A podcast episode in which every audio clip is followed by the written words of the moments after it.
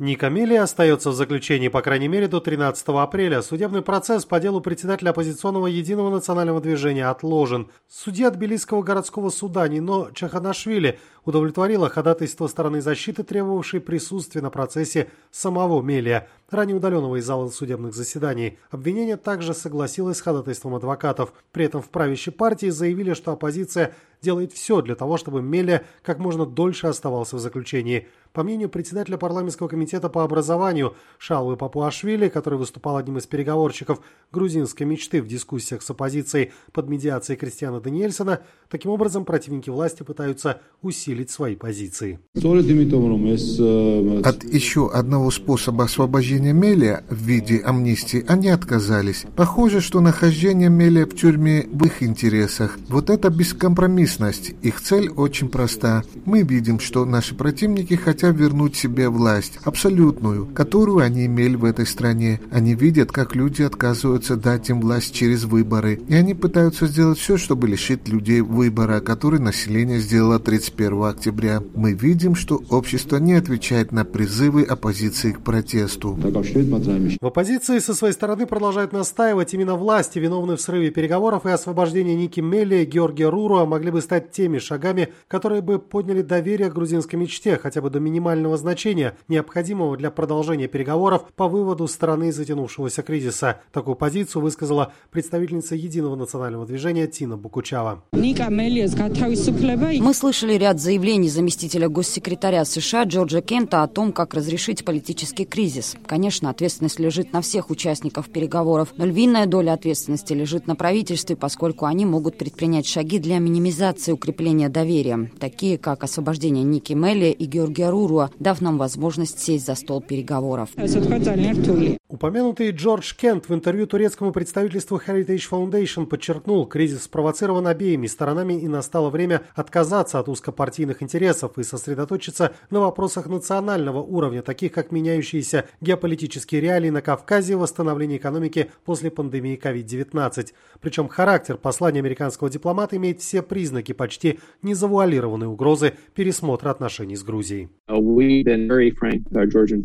uh, Мы ясно дали понять нашим грузинским друзьям, как в правительстве, так и в оппозиции, что сейчас политическим лидерам Грузии пора сосредоточить внимание на проблемах, стоящих перед страной. Сегодняшний внутриполитический кризис был спровоцирован и создан действиями обоих сторон, как правящей партии, так и оппозиции. Евросоюз и НАТО сегодня ясно видят, что грузинские политические лидеры не следуют модели демократических ценностей, что в свою очередь является ключевым предварительным условием для серьезного диалога о сближении с евроатлантическим регионом. Думаю, что сейчас настал момент истины для грузинской политэлиты и стоит вопрос о том, как они хотят направить свою страну, чтобы было понятно, насколько велик резонанс этого вопроса в Вашингтоне. Первое заседание, которое прошло в Комитете Сената по международным отношениям при администрации Байдена, было проведено именно по вопросу Грузии не по Афганистану или Ираку, а по Грузии. Этого не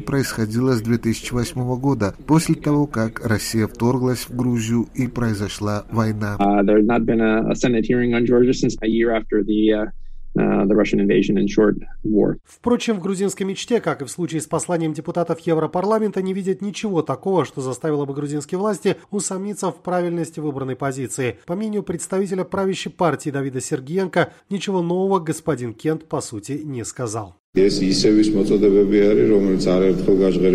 следим за каждым заявлением официальных представителей дружественных нам стран. В заявлении господина Кента нет ничего существенно нового. Это призывы, которые неоднократно звучали от различных политиков и организаций о том, что местом обсуждения и компромисса является парламент, а не улица. Что касается тональности, то в данном случае она может быть немного резкой, но это не меняет содержание. Это то, что мы слышим წლებში ვედი მისიცი. რაც შეეხება თვითონ ტონალობას, ну შეიძლება ამ შემთხვევაში ხისტად არის ცოტა უფრო გამოხატული, თუმცა შინაარს ეს არ ცვლის.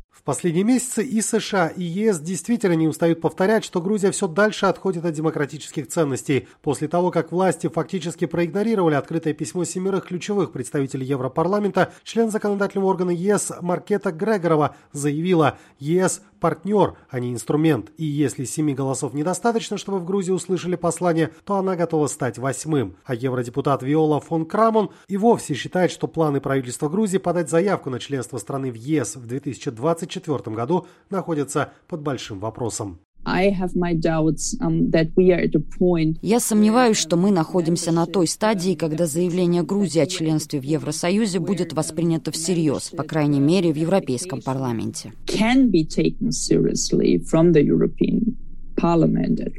Похоже, у Брюсселя, как и у Вашингтона, уже кончается терпение. Один из обязательных выполнению пунктов, указанных в плане Кристиана Даниэльсона, похоже, может лечь в основу европейского ультиматума к Тбилиси. В ЕС уже без дипломатических расшаркиваний прямо дали понять, если Грузия не пересмотрит процедуру отбора судей Верховного суда, второго по счету транша в размере около 60 миллионов евро в рамках программы макрофинансовой помощи Тбилиси может не ждать. Заявление официального представителя внешнеполитической службы ЕС Наибилы Масрали, в частности, говорится. Евросоюз приветствует инициативу по изменению законодательных рамок процесса отбора, однако вызывает разочарование то, что парламент Грузии разработал и принял эти поправки поспешно и без всеобъемлющих консультаций. Мы сожалеем, что Грузия внесла поправки в законодательство в спешке, без своевременного запроса или окончательного заключения Венецианской комиссии.